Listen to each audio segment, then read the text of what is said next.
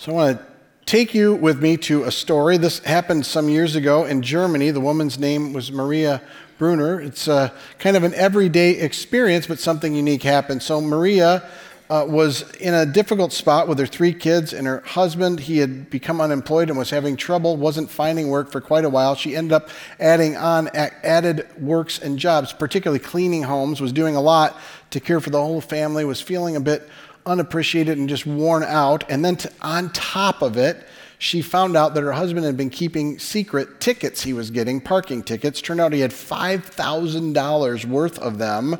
And in Germany, the owner of the vehicle is the one charged with it, not the driver. So she found out in three months, if it didn't get resolved, she would go to jail for three months.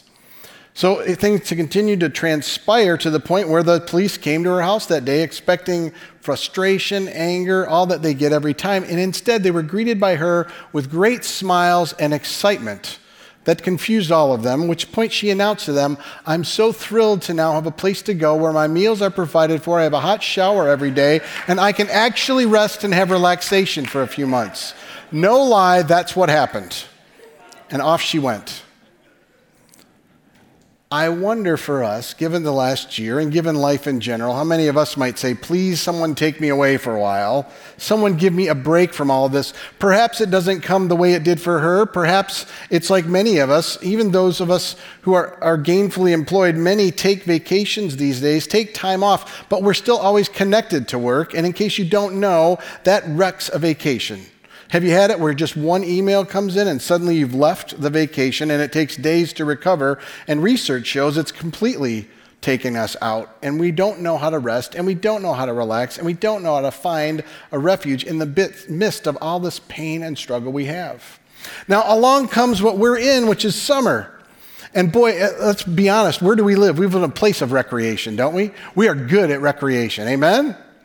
Sometimes we're so good at it, we forget the rest of life, but we go and we recreate. And I don't know about you, I've been thrilled that things are back up and going, but I did realize I got a little accustomed to a smaller town in the summer. I was a little mad that people were actually in my town when I was trying to enjoy my town. I'm a, I'm a, I'm a townie. Oh no.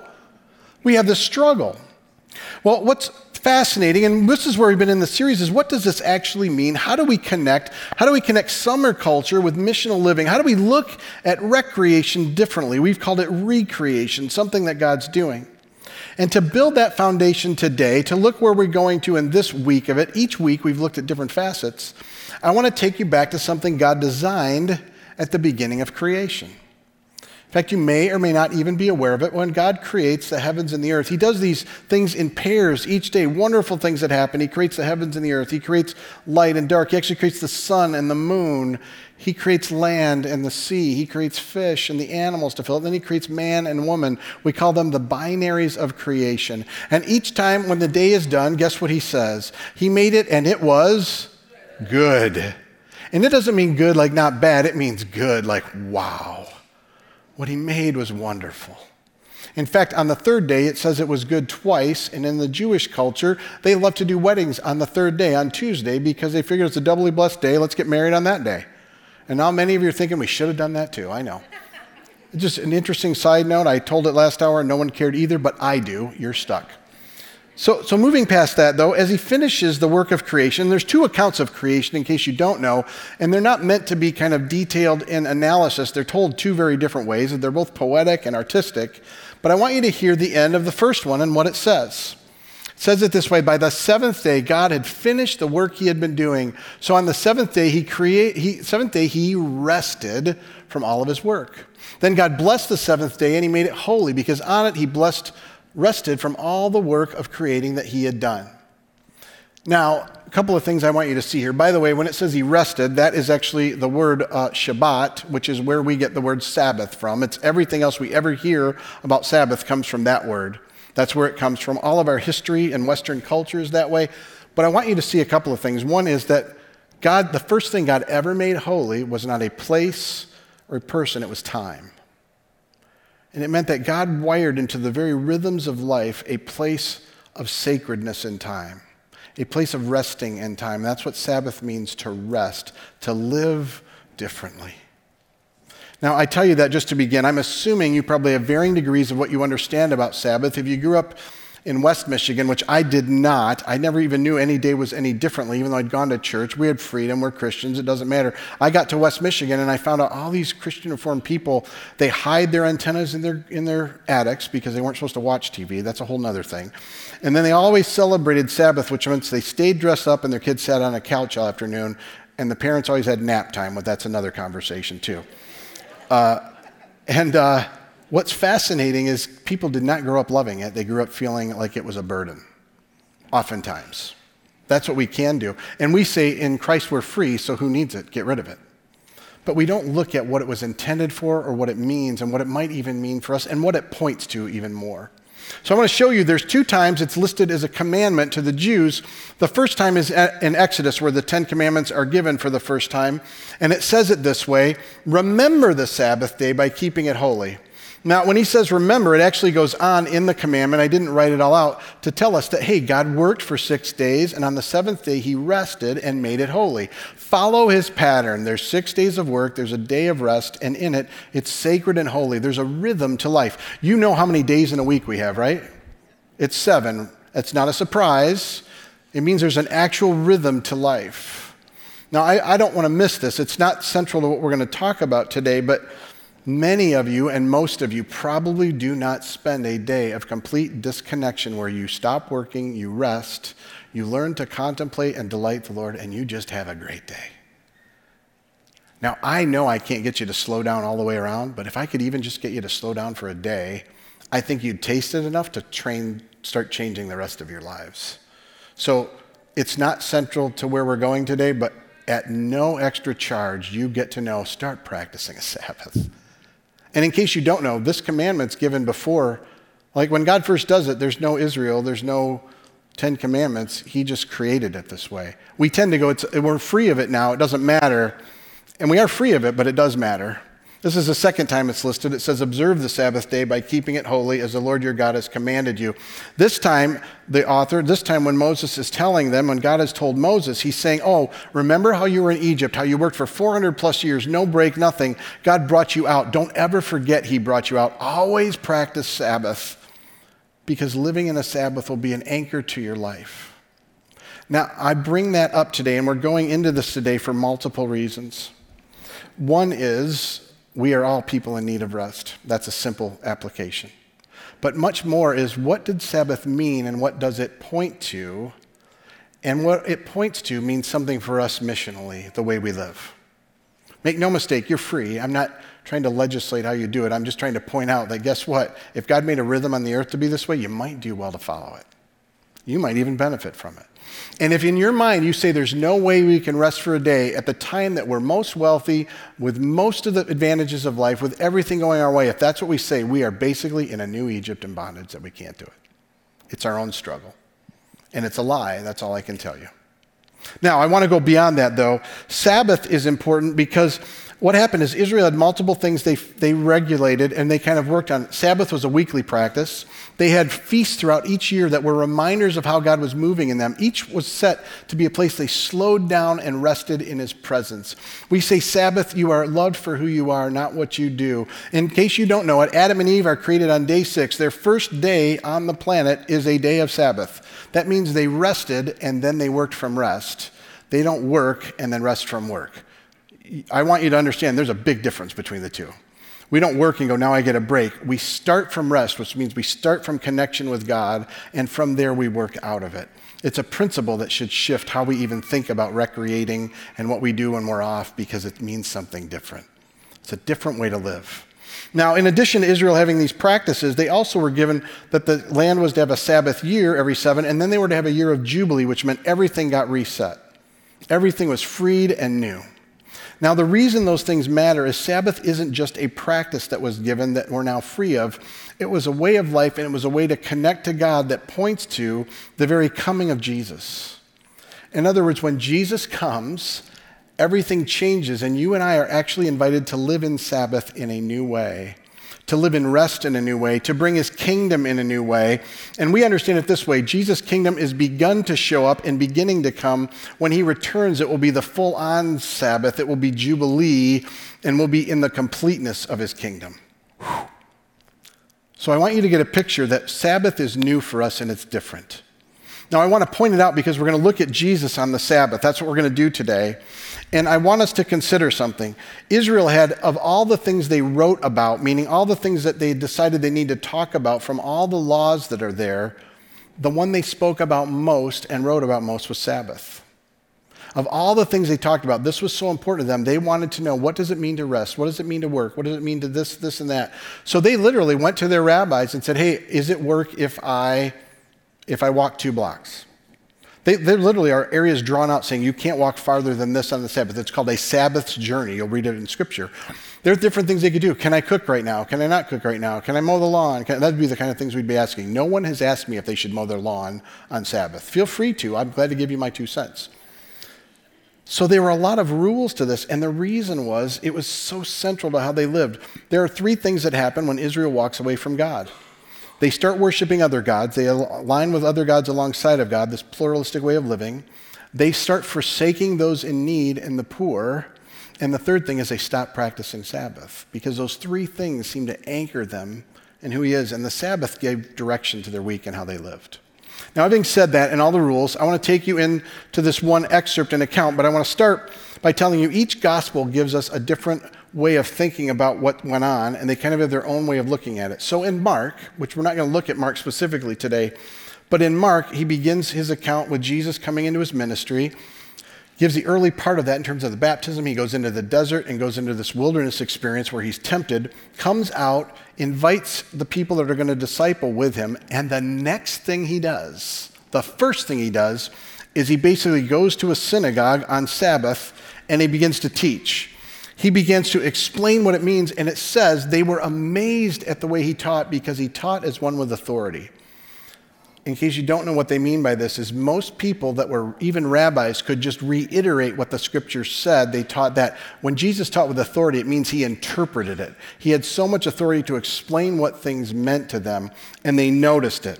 Now, as he's doing this and teaching, there is a man there who has a demonic possession and begins to scream out to Jesus and says this you, We know who you are. You are Jesus of Nazareth. What do you want with us? And Jesus does this really simply. He says, Be silent and come out of him. And what I want you to picture is on Sabbath, the kingdom came in the presence of Jesus and who he was, he brought freedom to someone in bondage. I want you to understand Sabbath is a bigger idea than just we rest. It's an idea that Jesus' kingdom breaks through, that that's what Jesus is doing. Sabbath itself points to Jesus bringing who he is. The resurrection brings new life to us, and Sabbath is not meant to just be a day, it's a way of living. It goes right from there. After he leaves this place, he goes to Peter's house. His mom, Peter's mom, is, has a fever. All it says is Jesus grabbed her hand and helped her up, and, her, and basically her fever's gone. He, he frees her fever. Again on Sabbath. Now remember, there's all these things don't work on Sabbath. Jesus is doing all this. Right after that, it tells us in Mark that all these people came to Jesus after sunset and he healed a bunch of people. Now, the reason after sunset matters is in the Jewish mind, there is evening and there is morning every day, meaning when the sun sets, it's the beginning of the day, and the next day when it sets, the new day starts. So they waited till after Sabbath, and all of them came to Jesus and asked him to heal him. Do you know why? Because you can't work on the Sabbath. So they all waited because they don't think they should be asking until the Sabbath is done. They think it's meant for this. Now, I want you to understand it because now we're going to look at what Jesus does. He does it over and over and over again. And it really matters to us how we think about his rest and what it means he's doing. And I'll say this before we get into the passage. You can really think of this in three dimensions.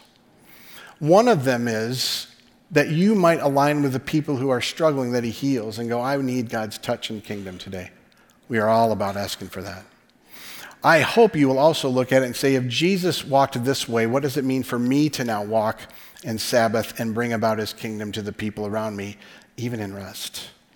And then there are also religious leaders that basically are arguing with him. And you're going to have to ask the question are there places I'm religious that I don't like how Jesus is moving and I want it to be the way I want it? I just want to remind you, you're going to be looking at all of those things and asking, what do you want to say to me, God? So here we are, we're in Luke. And here's the account. On Sabbath, it's a Sabbath, Jesus is teaching in one of the synagogues. And a woman was there who had been crippled by a spirit for 18 years. She was bent over and could not straighten up. I want you just to consider with me the pain she must have been going through for decades. That everybody saw her hunched over and walking in pain. And in our day and age, we probably would have lots that would mock that because that seems to be what we're like. Maybe they were then, I don't know. But what I want us to begin with is you know what Jesus did? He looked at her. And we know this because we know from lots of other passages. It says he had compassion on her. In other words, he felt the struggles she was feeling and felt compassion for her. Now, I want to start there because let's be honest, most of us, most of us on the planet do not naturally have compassion. We sometimes think we do, but the way you know you don't is all you have to do is tell a story about someone else. And if you say, I wouldn't have done that if I were shoes, I would have done it this way, you probably don't have compassion. Because we always assume we'd handle things better than anyone else. And this is a pattern in Jesus, by the way. He gets alone with the Father. And don't forget, while he's divine, he's also human. So he connects to the Father, the Spirit fills him. When he comes out of those times, every time it tells us he had compassion. Something about his being alone with the Father seems to ignite or accelerate that. So, what, the first thing we want to do is begin to ask God, would you help me to look at the people around me and see them with your eyes? God, to have the emotions they have, to understand their pain and just feel differently than I do right now. Imagine if you and I just had the compassion of Jesus. That's all that changed today. Do you think it might change how we are with the people around us? And make no mistake, this is happening on Sabbath. This is one of the things I want to get at is I'm fearful we, we think recreation is vacation and it's vacation from our faith. And yet Sabbath always points to who Jesus is. There's something beautiful that happens in it, not just for us to rest from it. So we know he has compassion. We know we're called to it. It continues. When Jesus saw her, he called her forward and he said to her, Woman, you are set free from your infirmity. And he put his hands on her, and immediately she straightened up and praised God.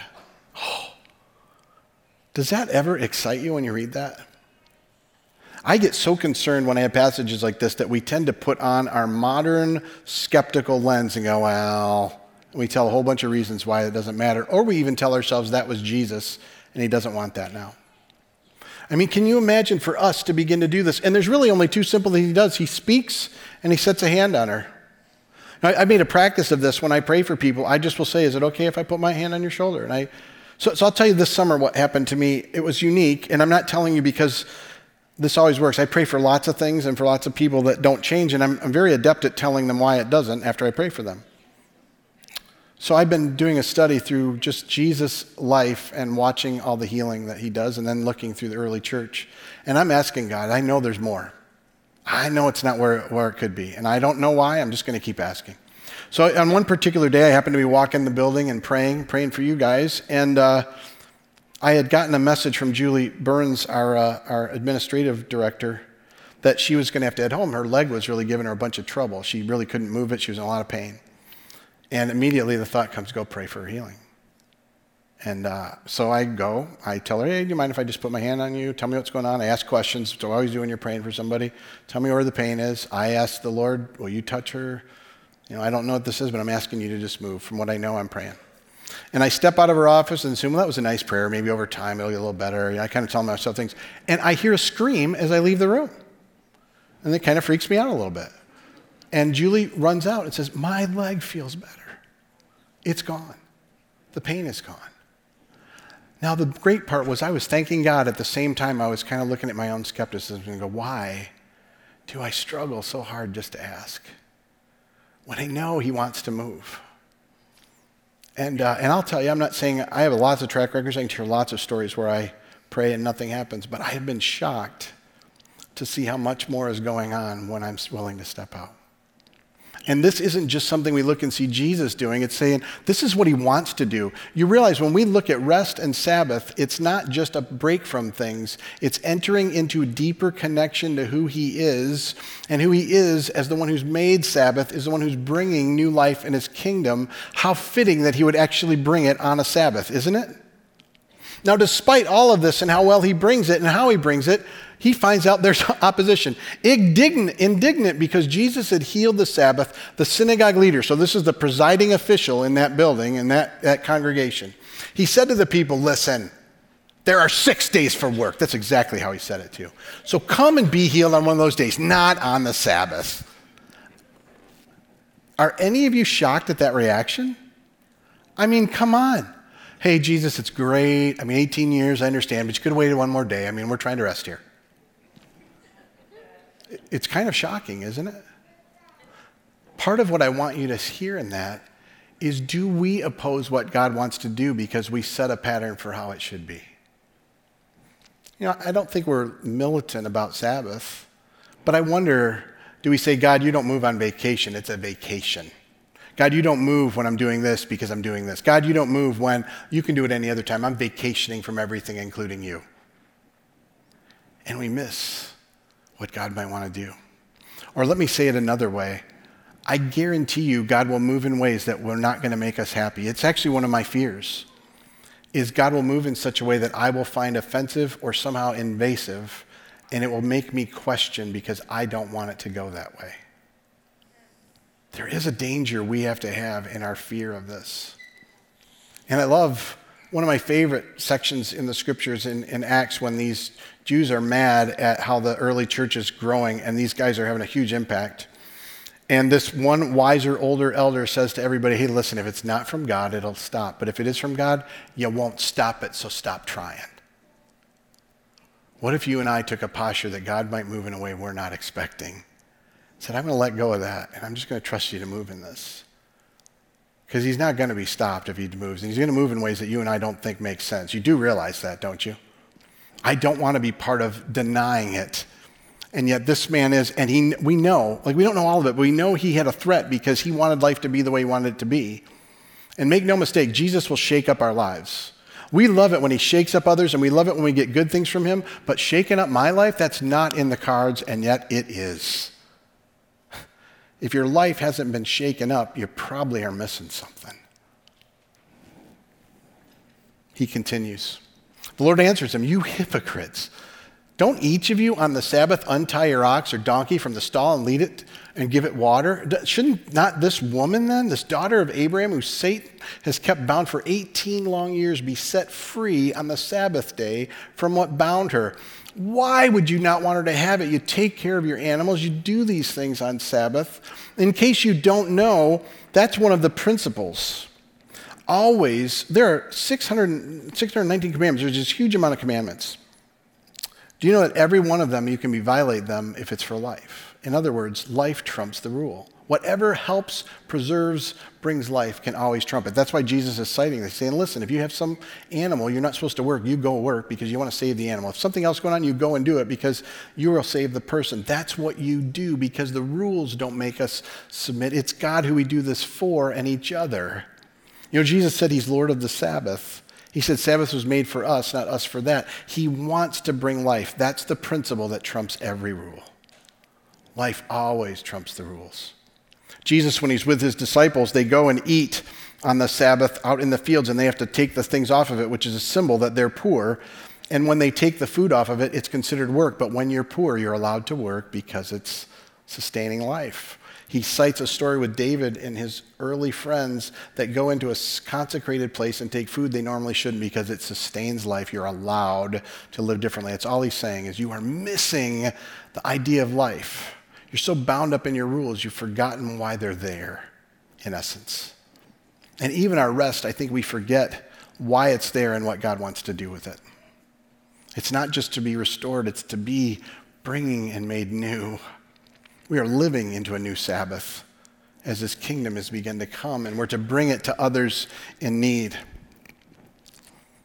Their response, when he said all this, the opponents were humiliated. You can see why, and beautifully. People were delighted with all the wonderful things he was doing. There's this mix going on as Jesus begins to move that people are both delighted and angry.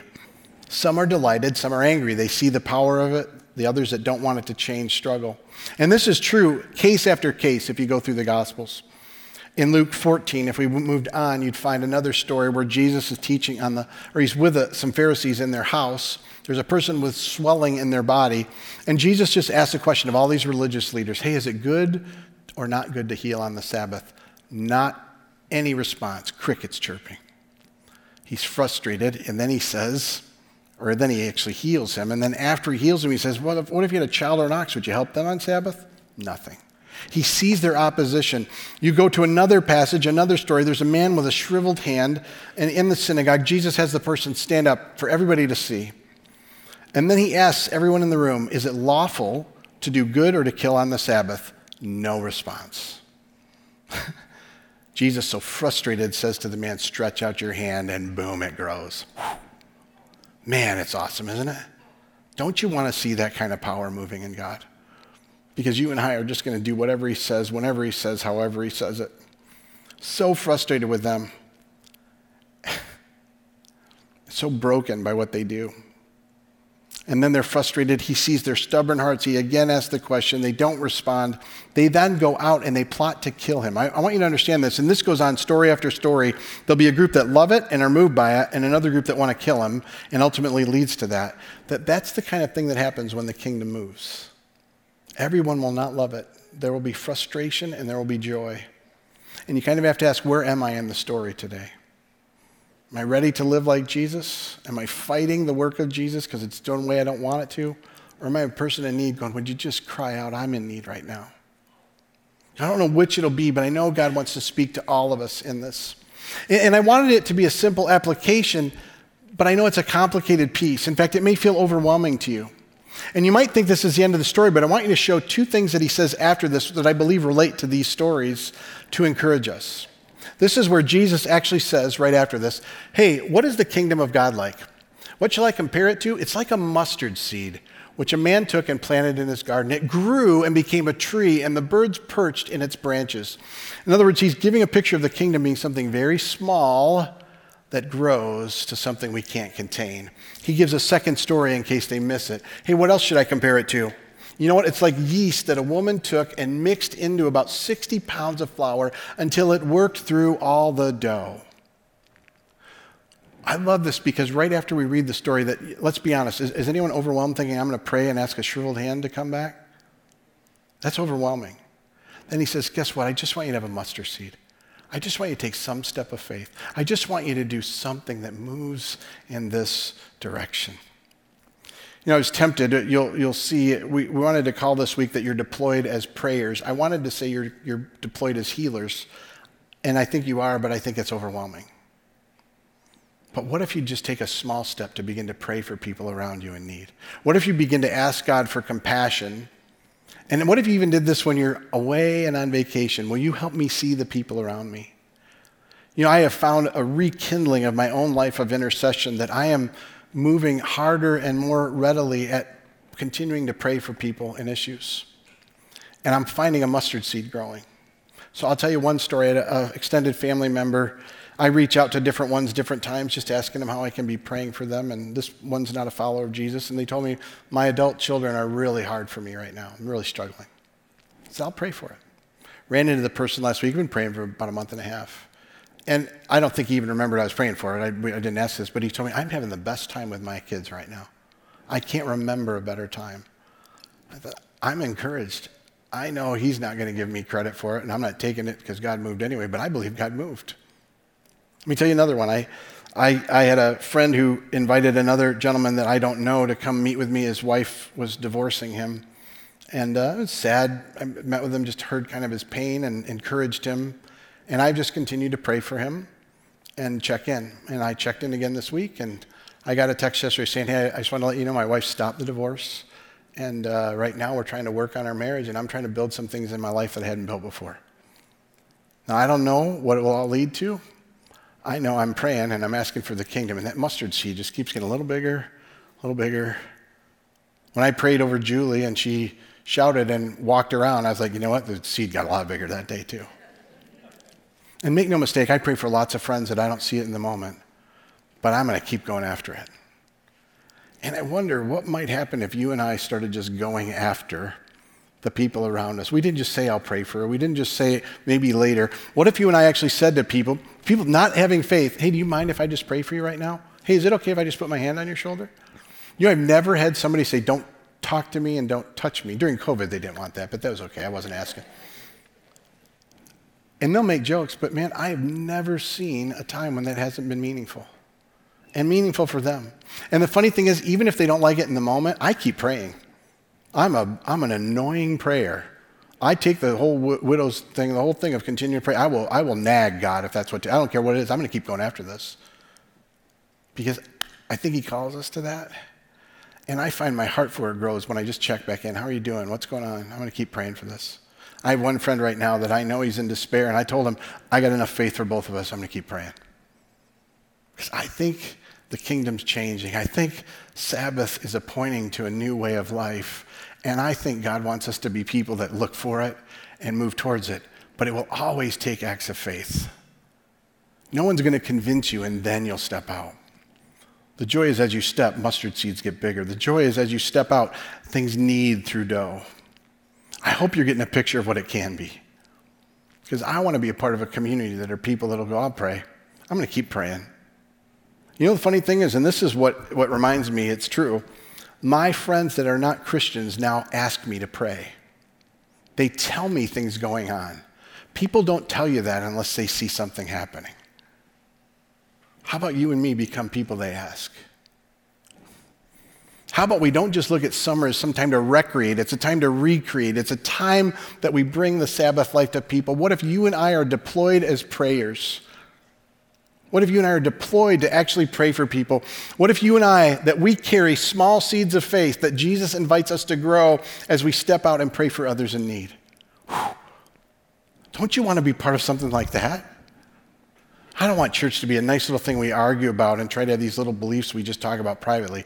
It is a faith that changes us. And we change the world through his power, not through the things we fight and argue about. Never.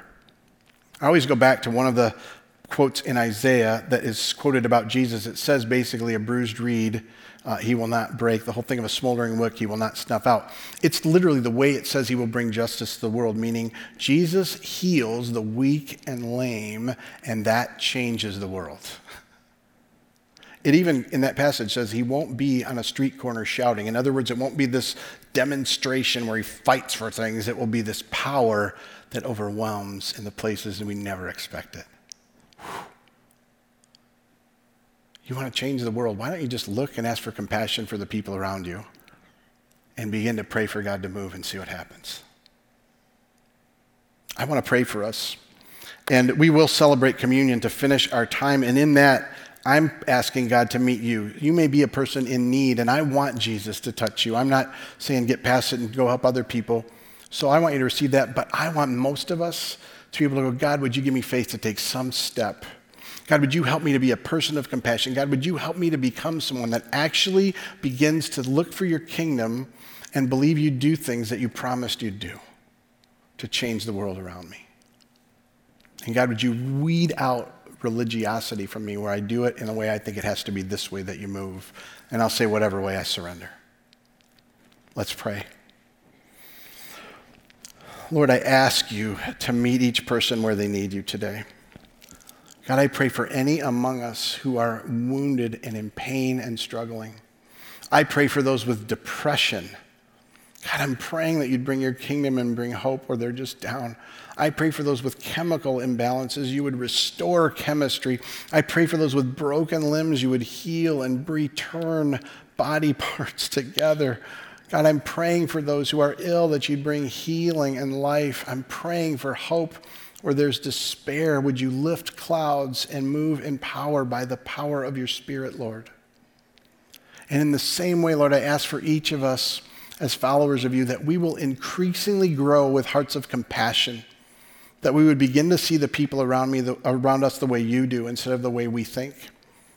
And Lord, would you begin to bring your kingdom as we step out in faith? Would you take a mustard seed and grow it with each expression to something bigger and bigger and bigger? We want to be people of faith, people that bring your kingdom, bring a new Sabbath to people in need. I ask you to move among us in the name and power of Jesus. Amen.